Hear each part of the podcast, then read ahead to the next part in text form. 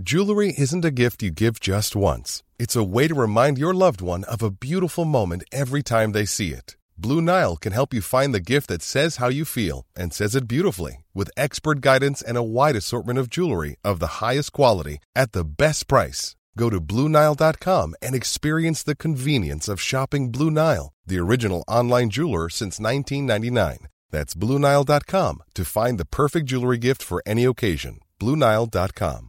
Quality sleep is essential. That's why the Sleep Number Smart Bed is designed for your ever evolving sleep needs. Need a bed that's firmer or softer on either side? Helps you sleep at a comfortable temperature? Sleep Number Smart Beds let you individualize your comfort so you sleep better together. JD Power ranks Sleep Number number 1 in customer satisfaction with mattresses purchased in-store. And now, save 50% on the Sleep Number limited edition Smart Bed for a limited time. For JD Power 2023 award information, visit jdpower.com/awards. Only at a Sleep Number store or sleepnumber.com.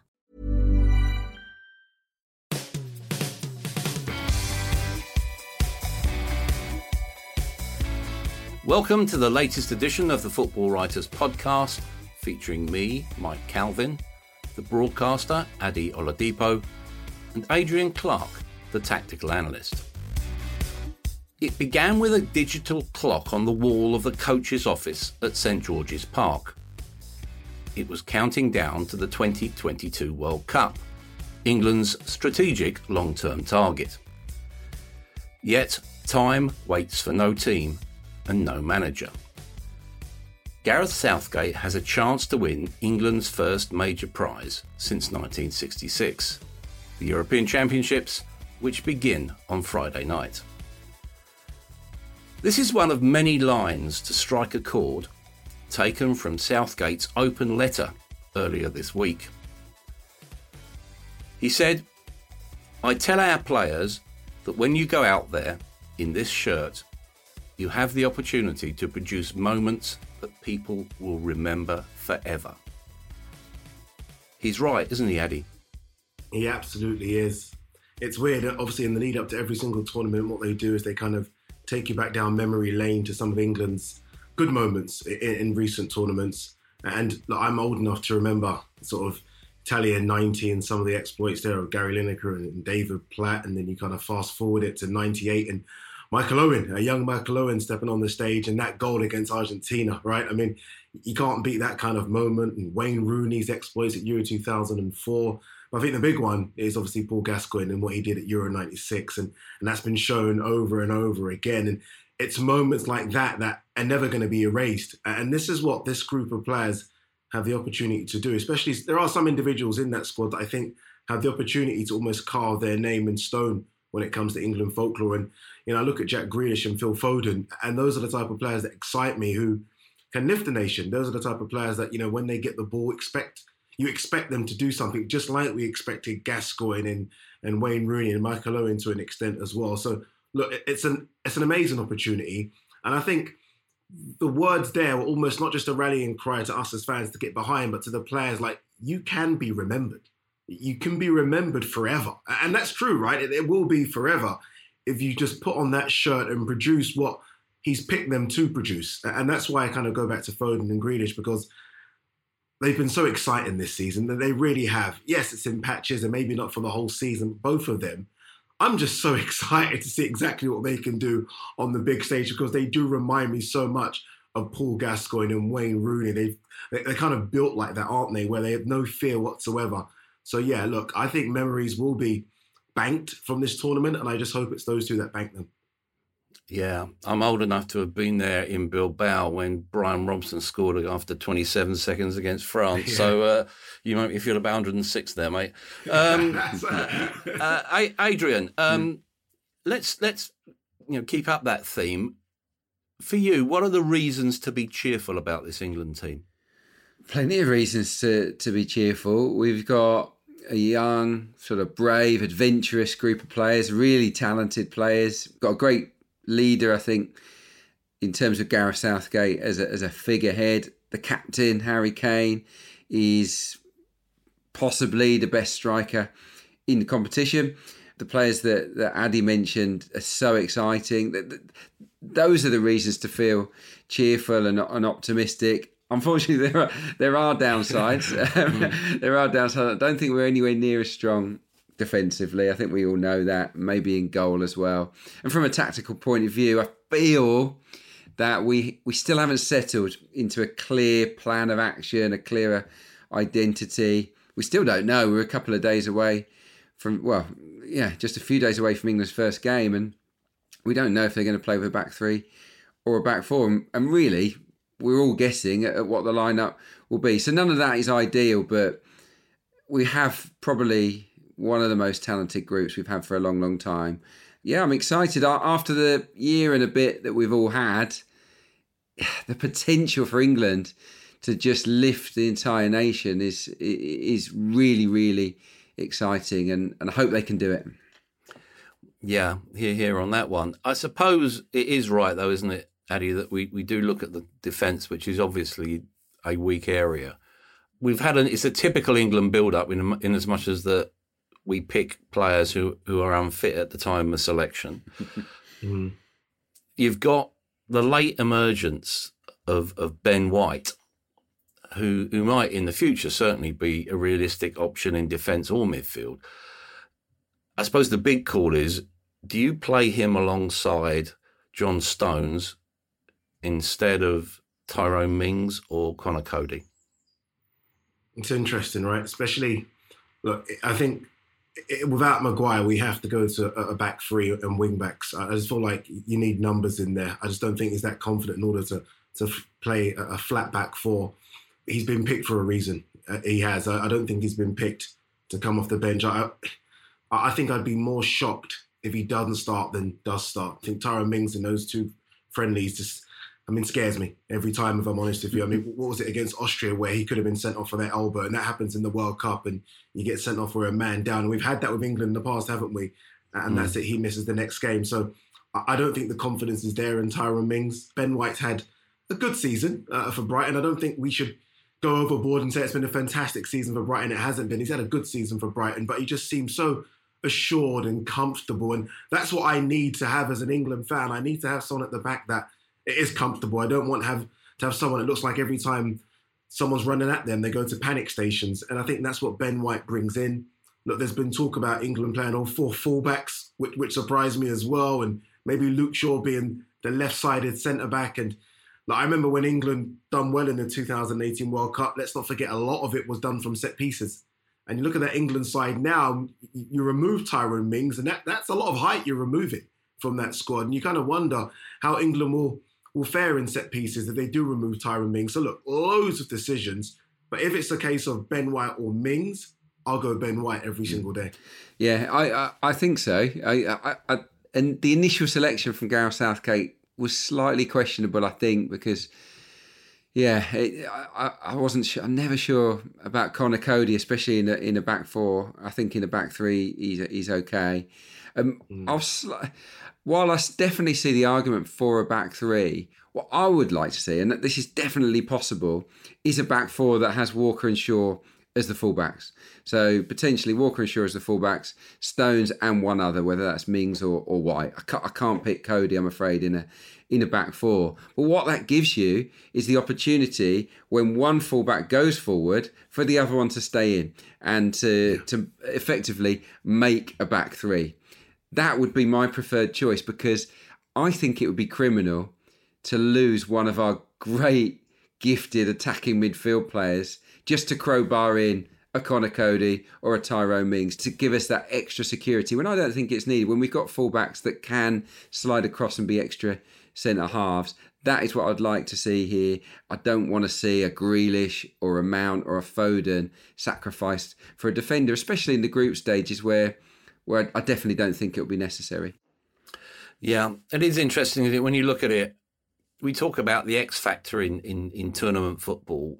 Yeah, my hunch is that that Grealish could be that X factor. Yet there is still a debate going on as to whether he starts. I think I know the answer to this, Addy, but which side of that debate do you come down on? He starts for me. I mean, I've tweeted it every single time. I said I don't, I don't care who comes out. Grealish comes in.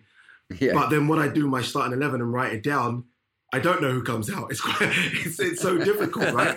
Um, especially if he starts yeah. On, on, the left of a front three, which I think he could do. But then I think England lose a lot of pace, and I think you, you want that Sterling or, or on the other side maybe Rashford or Sancho pace because Harry Kane always seems to drop deep nowadays, and you need someone that I think can really open up defenses with that pace, and Grealish drops deeps as well. So look, it's a conundrum, but that's why Gareth Southgate gets the big bucks. Uh, what I will say is, if he doesn't start, I mean, you look at the bench, what possibly could come off the bench for England if we are down in one of those games, and you really could have a situation where Sterling, Grealish, Rashford warm up.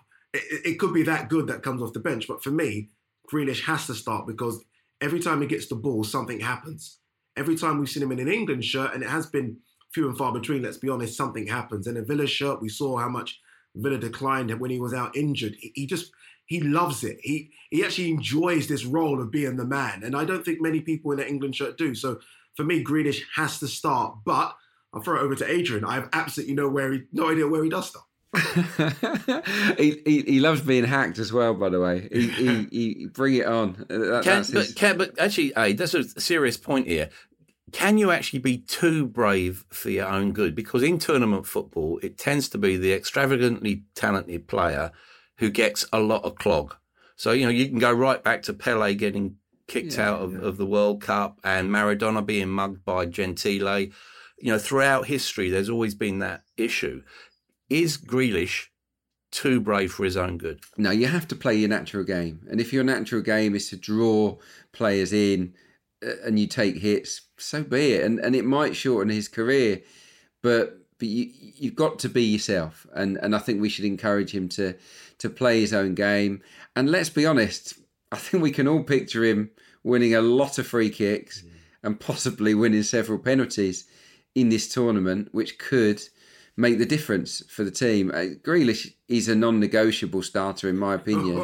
I would I would like to have him I would like to see Rice with Mount and Grealish either side, and then have a Sterling, potentially Sterling on the left to provide that penetration with Foden on on the on the right of our attack. And I think that might be the way to to get them all in there. But it's it's a tough one. It really is because Grealish for me is a is a it can be a box to box midfielder. He's certainly an eight I don't see him as a, as a wide man. Even if he plays out there, he'll always come inside. So, mm. so for me, him and Mount given license to to go forward with Rice with Rice sitting and and with the with the setup that I explained earlier, where you're you're you're keeping a back three together, three of the four back anyway, with Rice there just gives you that that little bit of security. So yeah, t- tough. But look, we we haven't seen this team in the build up to the tournament. Mm. Um, I know there are a number of reasons. Obviously, the Champions League final was was a big one, but yeah, I was slightly surprised that we've we're going to go into the first match without any match practice of late with that first eleven. Yeah, well, I'm off to print off my uh, Adrian Clarke Tactical Genius T-shirt after we finish this one. Um, well, it's easy, it's easy to be a tactical genius when you're not in the technical area, that's for sure. um, you know, the the interesting thing, I think, you know, you can question Gareth Southgate's selections, his in-game management, his game management. One thing he is brilliant at is setting a mood of a camp, and you know, we're seeing it again here that we, it was defined during the Russian World Cup, wasn't it, yeah. Addy? He's doing the same thing at St George's Park, you know, the darts against the media and all that sort of stuff. How important is that sort of stuff, or is it a bit of a red herring? Do you think? It's important. I think you, you want a good camp. I remember speaking to Darren Bent a while back and asked him about his experience of going to England, and he was like, it was nerves, and it wasn't helped when he got into into the the dining area. He said it was a massive long table, and at one end of the table was all the United players, Beckham central, mm. Chelsea one end, Liverpool the other side, and he said you could see the division. It, it was it was quite difficult and it was quite daunting. I don't think you have that with this England camp. I think everyone is almost friends with everyone. And even when there has been times when you kind of felt like, okay, there are incidents like the Joe Gomez, Raheem Sterling incident, it gets squashed and cold water gets poured over it very, very quickly. So I do think it's good to have a camp where everyone is singing from the same hymn sheet and there is no no division like there was back in the, noughties with all with all those kind of big name players. And I almost feel like Gareth Southgate's been helped by the fact that, and this isn't clearly the players we've got. I don't think there is big names as they were with the Ferdinands, Terrys, Lampards, Gerrards, those were, it almost felt like man mountain of names. These guys, maybe not so much. I think it's an easier camp almost to control as well. But, but I love it. I saw a picture the other day of Jack Grealish's hand around Bukayo Saka, and Arsenal fans were getting excited as though that meant something. It didn't, Arsenal fans. but it's nice to see. It's nice to see a team in, in harmony and everyone everyone being okay with each other. And I do feel like sometimes the media, which is us, you know, we like to make things bigger than they are, like Jordan Henderson taking the penalty and Dominic Calvert-Lewin supposedly not happy. I mean, we like to try and create things that are not there. So I think what Gareth Southgate's done is put all the team focused on the right direction, and so far so good. Yeah, it's been a, a long at times it felt an endless season domestically, Adrian. Will fatigue play a factor, do you think, in this tournament? It could do. The players were definitely tired. Well, you could see that the standards were, were dipping towards the end of the campaign. But look, just just a couple of weeks off, it can make the world of difference. It really can. And and the adrenaline, actually, I think the adrenaline of playing in front of supporters again might just take that fatigue away or put it to the you know put it on the back burner a little bit because you they've missed that buzz and I think that that that will lift them in times where they are feeling a little bit a little bit leggy. You look around the tournament, you think certain teams have got players that have spent an awful lot of time on the bench this season, and, and maybe that might be an advantage for, for some of those guys. But but yeah, look, we'll have to we'll have to see. It's only a month, a month of football, and yeah, if England obviously win the group, they, they keep the travelling down as well, don't they? So, so that that's an incentive, even though the draw is infinitely tougher if they are to to win the group. So, no, I, I don't think fatigue is going to be a huge factor here. Everyone will just be buzzing to be involved in a major tournament in front of supporters. I do wonder as well, Mike. Sorry, I do wonder if um, look, we always think of the that engine room of that, that midfield that England have, and obviously Declan Rice you never want a player to be injured during the season, but you wonder if missing, what did he miss? Sort of 10 games for West Ham. You wonder if that will help. Jack Grealish missed a, a bunch of games as well for Aston Villa.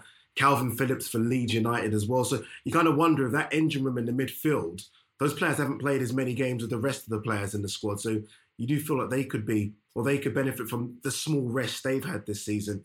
And I do think England benefit as well from playing over here, especially the the first games at Wembley. You look at someone like Wales who played in Azerbaijan. I mean, it's 34 degrees there. I mean, you know, 34 degrees at five o'clock in the afternoon. So England don't have that issue. So I think they'll benefit from a few things.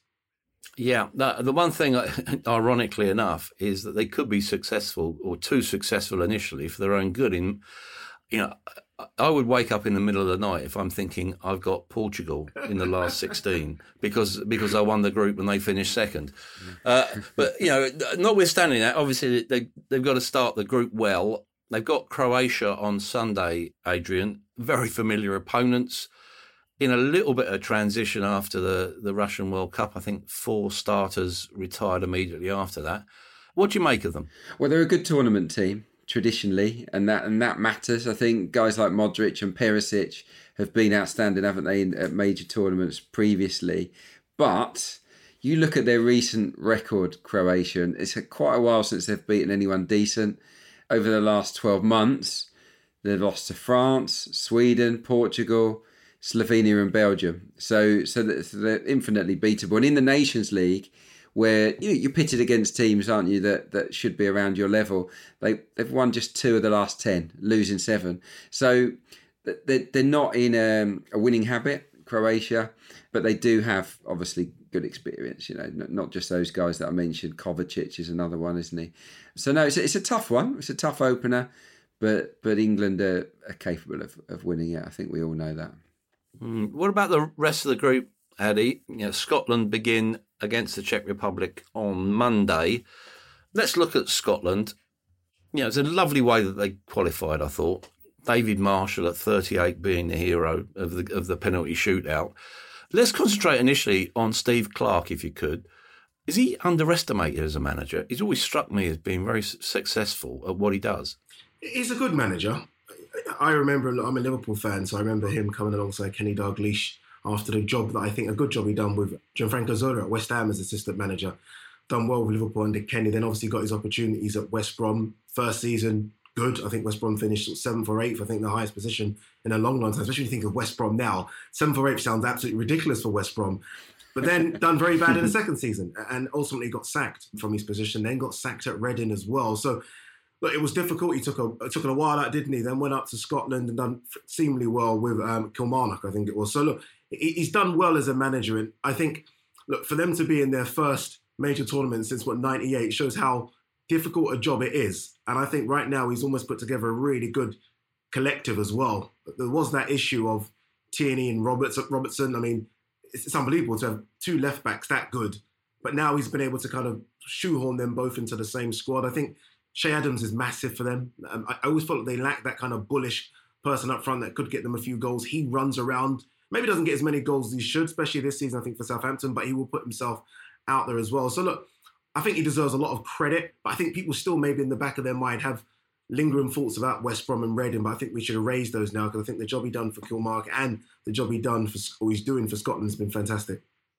Yeah, in, you know, interesting mentioning Kieran Tierney there, Adrian. Obviously, you know him well from Arsenal. He seems to be the leader that maybe Arsenal have lacked and and Scotland could benefit from. Oh, I'm a huge fan uh, of Kieran Tierney. He's got great character. He's a fighter, very grounded, brilliant going forward as we've seen, but also a terrific defender as that third left-sided centre back. So, yeah, wonderful signing for Arsenal, and and he will be integral, won't he, to, to Scotland's prospects of of getting out of the group because they will be under pressure at certain points, particularly against Croatia and England, and they'll need heroes. And Kieran Tierney strikes me as the kind of yeah lion-hearted character that that could could be a hero for them. I give Scotland a chance in this group, I really do. But that first game is colossal. That's the one, isn't it? Czech Republic and, and nothing special. They're at home unbeaten in their last eight at home. Scotland, by the way, they've done the double over the Czechs in in, in the Nations League. Win this game, and they can have one foot in the last sixteen, can't they? Three points. There's every chance three points will get you through, given that only eight teams will go home after the first stage. So I'll give them a chance. Other players we haven't mentioned. Obviously, the manager's a shrewd guy, but McGinn in great form for his country. McTominay, Gilmour, you know these are these are quality footballers to go with your Adams and, and, and Tierney and Robertson. So yeah, I I think Scotland are capable of getting out of the group. Yeah, I'm looking forward anyway to the Tartan Army laying waste to London um, in about a week in a week and a bit's time. Look at the other home nation, Wales. They begin in Baku. Thanks, by the way, Addy for the weather forecast. They're playing Switzerland again. You know, as as Adrian said, win the first game and you've got a chance. They're playing Switzerland, who do you think they might arguably be the most vulnerable opponent in, in Group A, mustn't they? Maybe uh, Switzerland are a strange one to the, to an extent where all their stars have had really indifferent seasons and, and not even really seen the pitch much. You think of obviously Xherdan Shaqiri for Liverpool. He's hardly seen the pitch at Liverpool. Does that mean he's fresh? I, I, don't know. I mean, it goes both ways, doesn't it? You think of Fabian Schär at Newcastle again. I think a very good defender hasn't seen the pitch much at Newcastle. And Granit Xhaka, their captain, who's had an indifferent season for Arsenal. I'm sure Adrian Clarke would have followed him closely. Looks like that move to Roma might happen just to get him out of the club. So they've got good players, but a lot of their good players have had weird seasons. But Swiss are always dangerous, I think. Uh, they, again, they're almost a team like that does, I think, a bit better than they should in tournaments. They don't go further sometimes in the group stage, but they always give you a good game. So I don't think it's going to be easy with the Swiss. I think that the way Wales will be looking at Switzerland is the way Switzerland will be looking at Wales as well, as a team that has aging players, a team where, you know, what are they going to do up front? Are they going to play a false nine? Is Harry Wilson going to come in? Is going to Kiefer Moore going to come in? So I think both will be looking at this as the winnable game in the group. I think Turkey and Italy are rightly the favourites, and both of these were looking at okay, we both need to win this game to have a chance of qualifying for this group. Mm. What do you think, Adrian? Are Wales a team in decline? Because if you look at key individuals, Aaron Ramsey's had his issues in Serie A this year. Gareth Bale, it's safe to say he's not exactly set the world alight at Tottenham. When you've got players who look to be shadows of their former selves, is that a point where you have to start worrying? no, I, I, they'll be pleased to have them fit and available, and they're still good players, aren't they? Blimey, anyone. I mean, Gareth Bale still scored some brilliant goals for Spurs, didn't he? During, hmm. during that season, particularly towards the end, he's lightly raced. He's not fatigued from the end of a you know a brutal season. Same for Aaron Ramsey. And when you chuck in Brooks, Wilson, Dan James, some good younger players as well to go with those guys. And Kiefer Moore is someone that I really like as well. I think he'll be a good option. He could be their Hal Robson Kanu Yeah. this time this time around. You know that that battering ram of a of a centre forward. So yeah, it's, look, but but the bottom line is, you look at the form of Wales and the goals they don't score. That's that's your issue. I looked at it. Last thirteen games, in twelve of them, they've scored a maximum of one goal, and uh, that that puts that puts incredible pressure on on a defence that I don't think is as good as the defence they had when they when they went all the way to the semi-finals. So um, yeah, I personally think this is going to be really tough for Wales, and yeah, I fear that they might head for head for home early. Yeah, it's it's quite a starkly delineated group, isn't it, Addy? When you think about it, okay, Turkey and Italy, who begin the tournament on Friday night in Rome, they are, as you rightly said, favourites for this group. Can we just look at them individually? Italy, you know, they've got a lot to make up for, haven't they? They missed the World Cup in 2018, but they've got a real tournament tradition. And how important do you think that will be? Massively. They, they've got a, a manager as well that has got a really good tournament tradition as well. Since he's taken over Roberto Mancini, he's really changed the fortunes um, of this Italian side. And look, they're not your typical Italian side as well. They actually play very good football. And I, mean that in the nicest way, in the sense that we always think of Italians as, you know, 1 0 to Italy and, you know, defensive, very good defensive at the back. But like you look at that midfield and you kind of look at the players they've got as well, and you think of Verratti coming in, Locatelli. Jorginho has been maybe critiqued a bit by Chelsea fans, but every time he puts the blue shirt of the Azzurri on, it looks really good. And then Immobile up front, who has had a, an interesting season for Lazio, but scores goals. It scores goals, misses a few as well, very much in the Timo Werner mold, but puts himself about and scores. So I, I really like Italy. I mean, look, they've not lost for three years. I mean, it's weird. They've, they, I mean, they've gone from everyone's dark horse to everyone's like, everyone's putting a bit of money on Italy. If you've got a spare couple of quid, you put it on Italy because right now, if you've not lost for three years, I mean, there's momentum going into a tournament, and then there's ridiculous momentum, and they're on, they're on a ridiculous run. So I'm liking what the Italians are doing right now. They've got the experiences of the likes of Chiellini at the back. They're, they're complete as a team, and look, they're my dark horses for the actual the whole thing. Yeah, well, 37 goals in qualifying. You could say they've got one of the a generational goalkeeper potentially in in Donnarumma, who looks like he's, he's off to PSG, and also you've got you know you mentioned him, Addy Chiellini, alongside you know Bonucci. I just love Italian defenders, don't you? Eh? I bet you wouldn't want to play against them, would you? Definitely wouldn't want to play against them. No. yeah, my yeah my one goal for England schoolboys was against Italy in Italy, so I was very proud of that to score against the sort of resolute Italians. That that that did that did make me pleased. But no, they're, they're awesome at the back. They always have been. Eight wins in a row, all with clean sheets. So. the form is is tremendous. If Immobile eh, or an Insigne catches fire for a month, they can mm. go the whole way. Yeah. But but but if if they don't, then then that's where they'll they'll fall short. I think Italy. But yeah, they got a great coach uh, in, in Mancini. But this this first game will be pretty cagey, I reckon. Turkey are, are solid. Şenol Güneş is the guy that took Turkey to third place back in 2002 and he's, he's in charge again. He's a, he's a pretty smart tactician. I think they've only lost one in 13, Turkey. So, yeah, that that's not going to be an easy opener for, for, for the Italians. I, I can see these two being the ones that, that come out of that group. Yeah, I, I can see actually. It wouldn't even surprise me if that is a nil-nil to start off with because they don't, you know, yeah. they don't want to lose the first game. With with Turkey, you know, they took four points off France in qualifying. Remember, defensively strong again, aren't they? Yeah, they got Soyuncu, haven't they? Demiral as well. Two two good centre backs there. Kabak is obviously another option for them. It was hit and miss for Liverpool, but he, he looked okay at times. They got Yokuslu in midfield, who impressed me actually for for West Bromwich Albion. It's quite a young Turkey side. They'll be passionate, playing for the badge. You know that. Really compact and then you've got you've got Calhanoglu, who's a great set piece sort of creator from from Milan.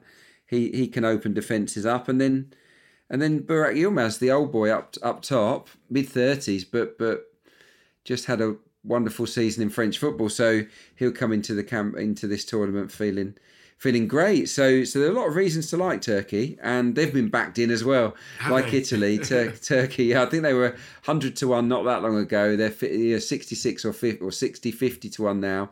They are the sort of team that could make a run, I think, to to the quarterfinals. Yeah. If we're looking at contenders, Addy, do we need to look any any further than France? Their depth is ridiculous and their experience is unmatched. You know, nine likely starters remain from the team which won the World Cup. You know when you know how a team's depth is ridiculous is when sometimes you watch under 21 football. And I was watching the France under 21 team in the, in the recent tournament, and oh, I, they did the same Upam- thing, yeah. Yeah, they had Upamecano and Konate as their centre backs. I'm like, wait a minute, Upamecano's just gone to Bayern Munich. Liverpool have just signed Konate. That's the kind of depth. And when you look at England and we're begging for centre backs, that's what they've got in terms of depth. I mean, they lost Benzema the other day, and fingers crossed he's okay because I do want to see him in this tournament. I think he's had a fantastic season for Real Madrid and upset Giroud uh, a couple of goals, and now he's really closing on Thierry Henry. Yeah, it's just it's, it's ridiculous depth. It, it really is. I mean, Pogba and Kante, I don't think they've lost a game together in that French midfield. Once they both started, Varane at the back, just almost controlling things and being that leader again. And it's not to harp on about England, but those are the things that you miss from England, right? And then you got Mbappe, who could easily be the player of the tournament, and Griezmann, who's just waiting to kind of show that, you know, yes, it wasn't a great season for Barcelona, but he still is Antoine Griezmann from Atletico Madrid. They've got experience, youthfulness, winners all over the pitch. And I mean, that group, France and Germany, I mean, I feel sorry for Hungary. I mean, they're there just to play kind of, just, for, just for the sake of it, aren't they? But that's a ridiculously talented three that is. And I, you wouldn't be shocked if the winner comes from them. Yeah, worthy favourites, but one of the most ridiculous aspects of of the sort of betting ahead of the tournament is the fact that England are so close to France in, in the odds. Doesn't make sense. Because when you look sense. when you look when you look at the squads at the, at the disposal and the managers, you have to say Deschamps proven in tournament play. Then, yeah, there, there should be a bit of a bigger discrepancy, I think, between the starting prices. Yeah, well, as you uh, say, you know, Deschamps is had experience as a player and a coach, hasn't he? Adrian, what about my sneaky favourites, who are Portugal? I think they've got the lot. Let's sort of break them down. Defensively, that sort of triangle of, of Dias, Pepe, Rui, Patricio, that's the sort of foundation stone on which you can build a really successful team, isn't it? Yeah, well, they won the last Euros, built on a really solid defence, didn't they? Fernando Santos is still the manager, former Greek manager. We, we know what he's about. He, he can organise a team, no doubt about that. Slight worry that Dias, his partner, will be a veteran, so that that is something that opponents might look at as a, as a weak link. But but the difference with this Portugal team and previous incarnations is that before it was just Ronaldo really up top. They never had a centre forward that could score. Honestly, you look around now, they have got a lot of goal goal threats, haven't they? Jota is one, Joao Felix, Andre Silva, who who outscored Haaland in Germany, probably going to be a, a bench warmer. That's how many options. I haven't even mentioned Bruno Fernandes. So yeah, it's not just the Ronaldo show once they get into the opposition half now. So so yeah, no, I think you're right to put put them down as definite candidates to win it.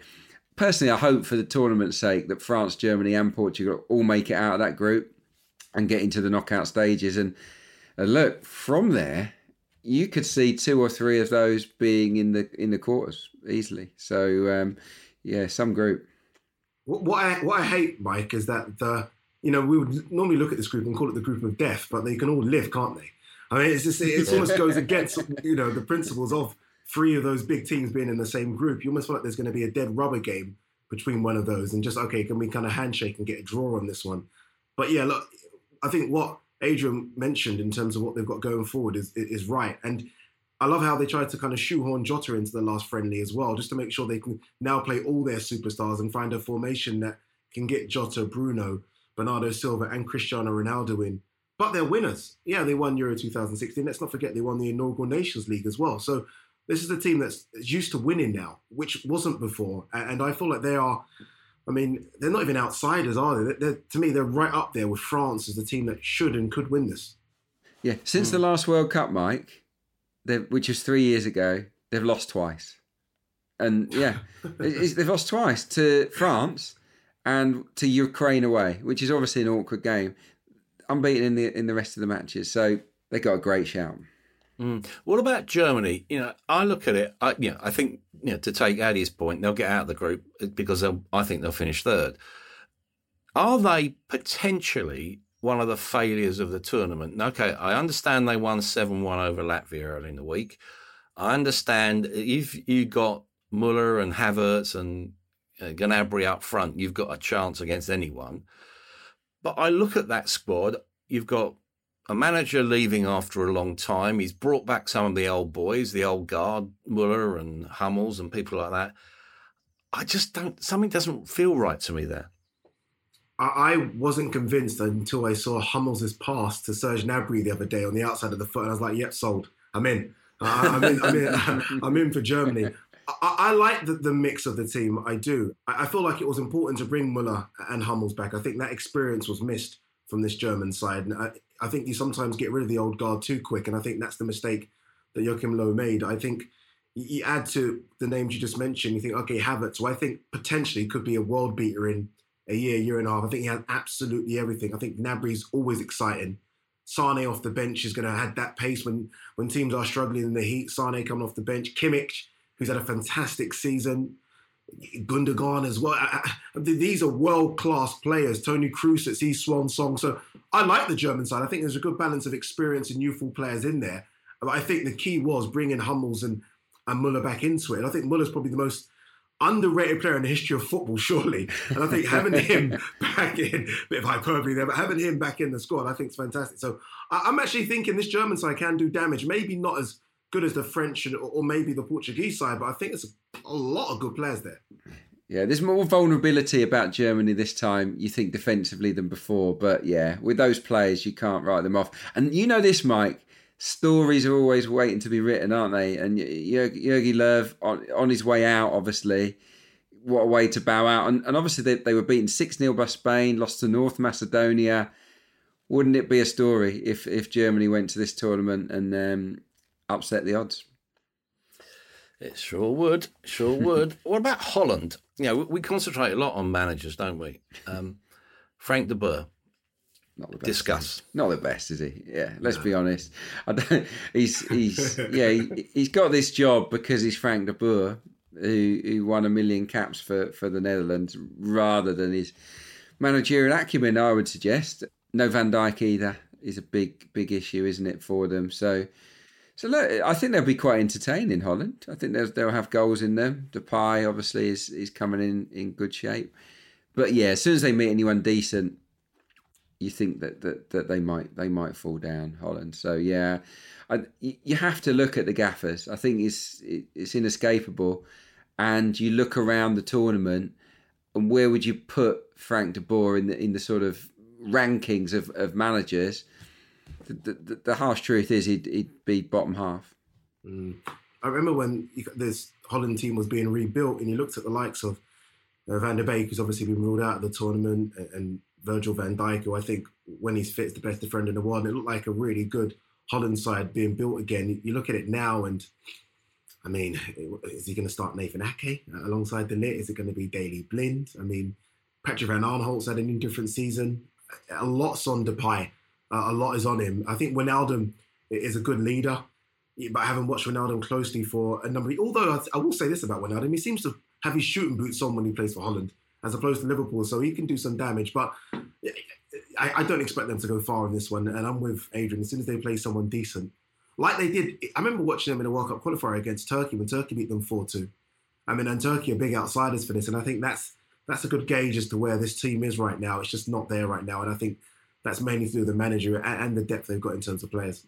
Mm. It's interesting you mentioned the the managers, the gaffers, Adrian. Roberto Martinez, I think it's probably fair to say that there's a bit of a mixed report card. People look at his you know, defensive organisation in, in certainly domestic football. Yet he is really interesting on the difference between managing a country and a club. You know, he talked about, you know, you, you probably take 60 sessions to drill a team in pre-season for a certain style or method. He said you've got to do that in three sessions when you're with an international team. Is he one of these guys who's actually found his forte in international football? No, I think he's found the right team because in Belgium, he inherited a little bit like Arsene Wenger when he first came to Arsenal. He's inherited experienced defenders who can effectively manage themselves and organise themselves. It's not. You look around the, the, the Belgian squad; it, it's it's aging, particularly at the back. But the, but the forward players, he can just let them run free a little bit. Whereas the back four, I don't think he's had to do that much work with it because you know Vertonghen, Alderweireld, the the others have, have been around the block for years, haven't they? So I don't think they've needed as much drilling. But yeah, he's you can't argue with his record at international level. It is outstanding. I feel that they're they're, they're outstanding flat track bullies, but again, when they come up against um, you know a decent a decent team, I think this time around the legs might might cost them at the back. You know, Vertonghen, he, he's gone, hasn't he? Let's face it. I think I think he's, he's, he's, he's he can't run anymore. And football's a running game. It's a running game. And if if if opponents had Lukaku up against Vertonghen, I would love to see this in training. By the way, I'd like to see attack v defence. Lukaku up against them lot, he'll destroy them. So if, if I think if I'm Martinez, that I'm not playing Lukaku against those guys because it would destroy them in training, their confidence. So um, so no, I, th- I think um, yeah, pace at the back will, will cost them eventually, but but they'll excite us along the way. They, they've got an easy group, and actually beyond that, they've got quite an easy run if they were to win that group. So Belgium could go as far as the semis, but they won't win it. No mm. chance. I, am not sure. I, am looking for a bit of surprise from that group. I think Denmark have got something about them. And it is interesting. Belgium have to start in St. Petersburg against Russia. Now, you know, in terms of quality, you know, there, there is no comparison really. But, and it's always a big but, isn't it? If you've got Belgium without De Bruyne, you've got a chance, haven't you, Addy? Yeah, you, you have, especially, I mean, not just De Bruyne, but if you've got Belgium with uh, what is he? Twenty five percent fit, Eden Hazard. Is he? Can we even say twenty five percent? I'm not quite sure. Then you've definitely got a chance. I mean, I have seen that they are going to try and put um, De Bruyne in a mask and see if that works for him. But I think any team with Lukaku up front right now has a chance. I mean, he, he's almost. This is as good as it gets for Lukaku. He, he, right now, I think look, a lot of people say Kane and Lewandowski is the best two strikers in the world, best two number nines, and and maybe so. But you have to put his name in that discussion as well. Has absolutely everything, and he's firing right now. He really is. So I still feel like Belgium have enough just because of what they've got going forward, and and, and we do laugh at the Asian defence, but it is an experienced defence as well. So I do think Belgium have enough to, to see off Russia, but I almost feel like they're gone as soon as they play a big team. Uh, very much like Netherlands, that they're gone, and I feel their their title has been what are they the second or the third best team in the world is almost false in that sense because I don't think they are that. And but look, with anyone that's got Lukaku up front, you've still got a chance. Yeah, well, if we're looking at stars of the tournament, Lukaku's obviously in the frame for that, I would imagine. And Mbappe is another one. Adrian, what about Lewandowski? You know, incredibly successful and consistent for Bayern. Do you think he'll finally excel at a major tournament for Poland? I hope so, but I'm not that confident because I just don't think Poland are very good and you, you can only work with what's around you, can't you? And his major tournament record is really disappointing, isn't it, Lewandowski? And it's not because he's a bad player; it's because of the, the, the players around him. So no, I, I, don't see him being one of the stars of the tournament. I don't think Poland will go that far into it. So yeah, if you're looking for for stars, you you got to think who's going to go deep into the competition, uh, haven't you? So so your Portugals, your your Frances, that you know teams like this, Spain, they've got one or two. I agree with um, with Addy on Havertz. I think Havertz has got potential to to score bundles in this tournament. I really do. Yeah, obviously it's a tough group, but he could be a, a real match match winner for them. Foden and Grealish for us are, are the likely stars. But for Spain, who I who I quite fancy, I like Ferran Torres, even though he's not you know, just not a, a, starter for Manchester City. This could be his moment. He's a good age.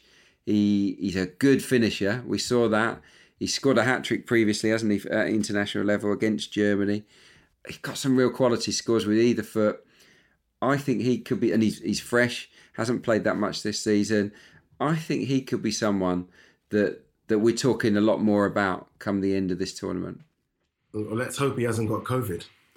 Yeah, well, that's that's the issue, isn't it, Addy? You know, they've they've actually almost well, they they have got a, a, shadow squad in another bubble, haven't they? You know, before they play Sweden, you know, on that Spain team, you know, my hunch actually concerns Pedri. You know, he's only eighteen from from Barcelona, broke in there the last year. He's pivotal to the way that Spain play. There's a bit of a touch of the Iniestas about him. Anyone else do you think we should be looking out for, Addy? Yeah, just very quickly on the Spanish squad. I mean, I mean, Adrian mentioned Ferran Torres there, and, and rightly so. I, I, like Moreno, who I don't think maybe gets enough credit, maybe because he doesn't play for one of the big boys. But I think we saw what he did with Villarreal uh, in knocking out United, or beating United in that Europa League final, and that goal just has a knack of sort of being in the right position uh, and scoring goals. So, so I, I do like him in terms of sort of other other nations. I, I don't know. I, I really thought like Turkey, and we've mentioned them already, but I think Turkey could cause a few problems if they get if they get up and running. Italy, we've, we've already spoken about. Yeah, I think it's the, it's the obvious ones. I don't think we're going to have a situation like Denmark in '92 or sort of Greece when they won it. I just don't think that's going to happen. I do think it's going to be the obvious big boys, but I, I wouldn't rule out a, a Turkey in a one-off match against any of those guys but it's going to be France, isn't it? I mean, France, Germany, or Portugal are going to win this thing. I mean, sorry, England, but it's not going to happen, is it? France are just too too strong, too confident, too arrogant, to be honest with you, and they deserve to be arrogant because they're that good. You agree with that, Aid? Yeah, they, they haven't got any weaknesses, have they? I think they're the best team in the competition, but the best team doesn't always win. In terms of players, the tournament, you're looking at Mbappe as, as the most obvious, aren't you? You have to. And then, but it depends what sort of tournament it is. If it's a gritty competition, then N'Golo Kante could be the one that comes to the fore. As he, we know he's a big game player, don't we? So, so yeah, I think France are, are, are worthy favourites. But, but yeah, no, I, I think a Denmark or a Turkey can go quite quite deep in this tournament. But, but yeah, no, I think a big boy will win it. Yeah, I I just hope along the way we get something to sort of smile at. I, like so, for instance, I'd love it absolutely love it if North Macedonia yeah. begin by beating Austria, who looked a horrible team when they played England. yeah.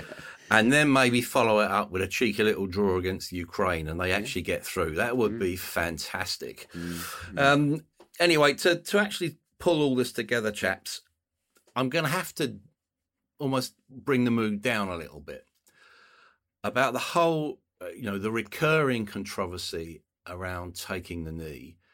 To me, it's reprehensible. The booing is reprehensible of that gesture. The almost willful disregard for you know the purity of intent of that gesture it's almost as if a number of england fans are working against the team that they purport to support what's your take on it adrian yeah, no, I agree. I, I think it's it's such a shame. I can't. I, I just I put myself in the sh- you know in the, in the shoes of these supporters. I I just don't understand what what they're booing. Really, it just doesn't it doesn't make any sense to me. But then again, is it?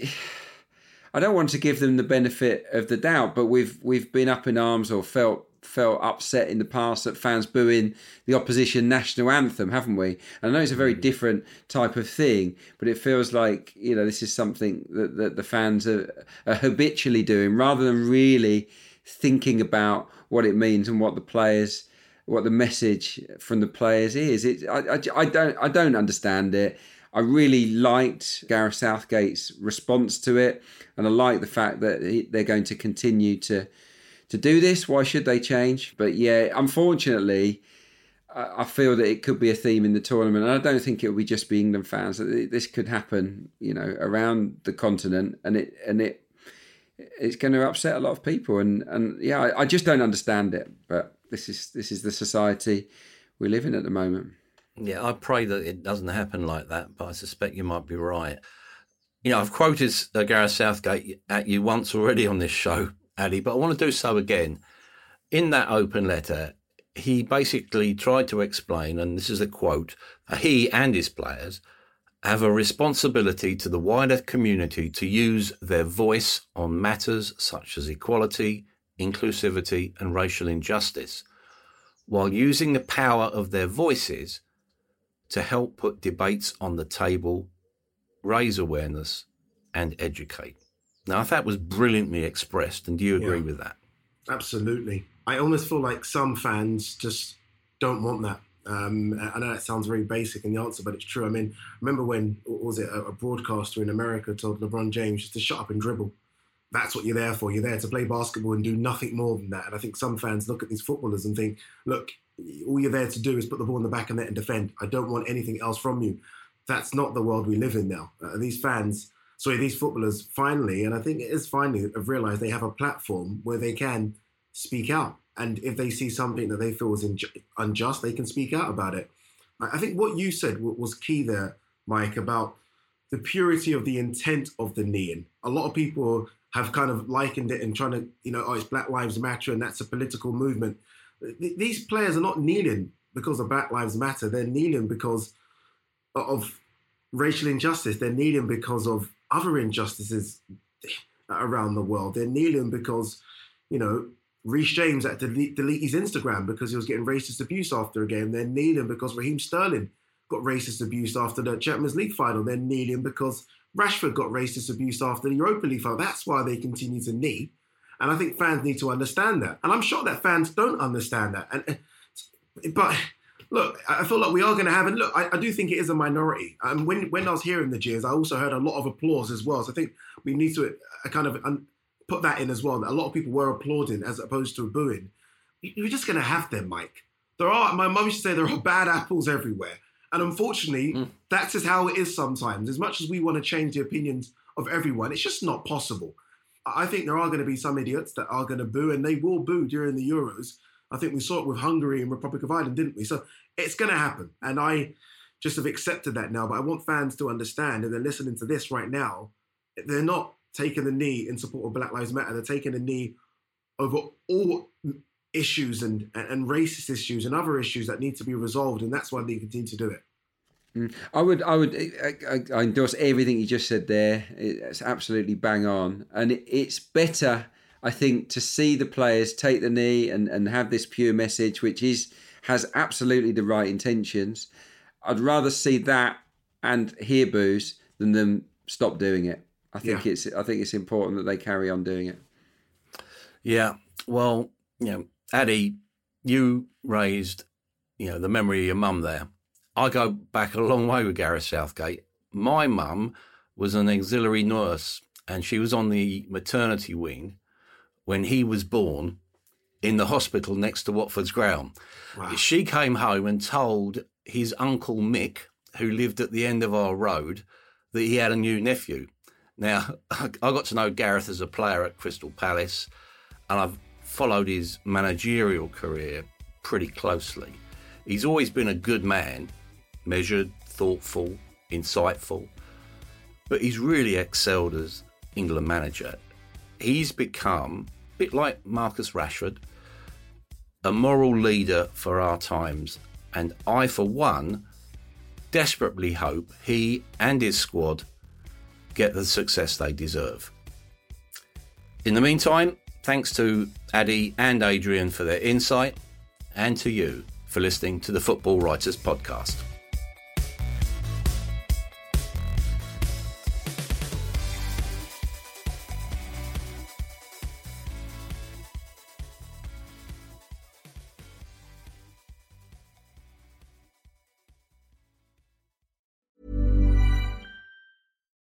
We're on a budget, we still deserve nice things.